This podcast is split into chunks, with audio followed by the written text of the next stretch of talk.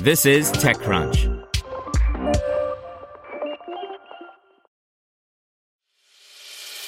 As a longtime foreign correspondent, I've worked in lots of places, but nowhere as important to the world as China.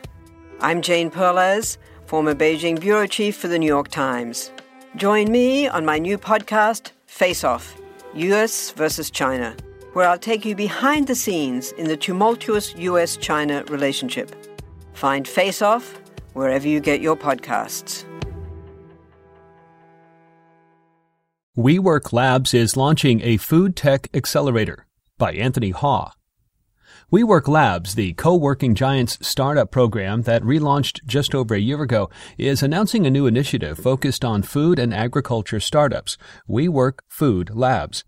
Roee Adler, the global head of WeWork Labs, told me there will be two main pieces to the Food Labs program.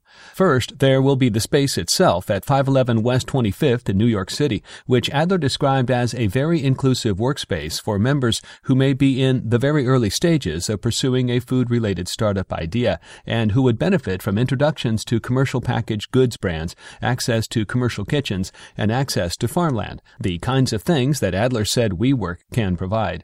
Second, there will be a startup accelerator. While we've compared WeWork Labs to an accelerator in the past, WeWork Food Labs is closer to a traditional accelerator, signing up a limited group of entrepreneurs for a half-year program and making an equity investment in their companies.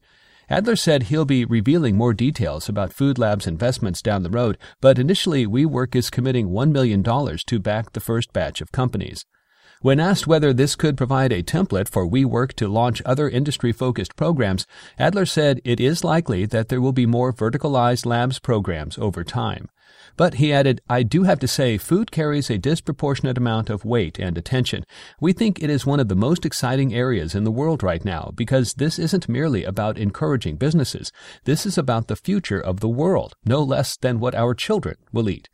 While Adler portrayed the program as one driven by a clear mission, he also said he doesn't want to get too narrow or prescriptive with startups. The initial approach we're starting with is to go wide and inclusive and really allow people to think through the problem across its very intricate hierarchies, he said.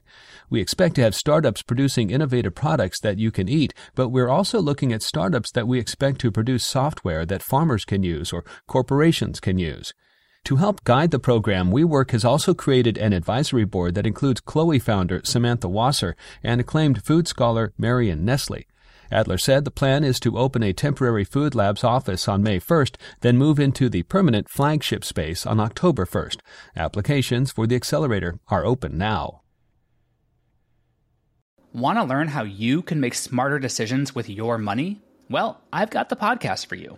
I'm Sean Pyles, and I host NerdWallet's Smart Money Podcast. Our show features our team of nerds, personal finance experts in credit cards, banking, investing, and more.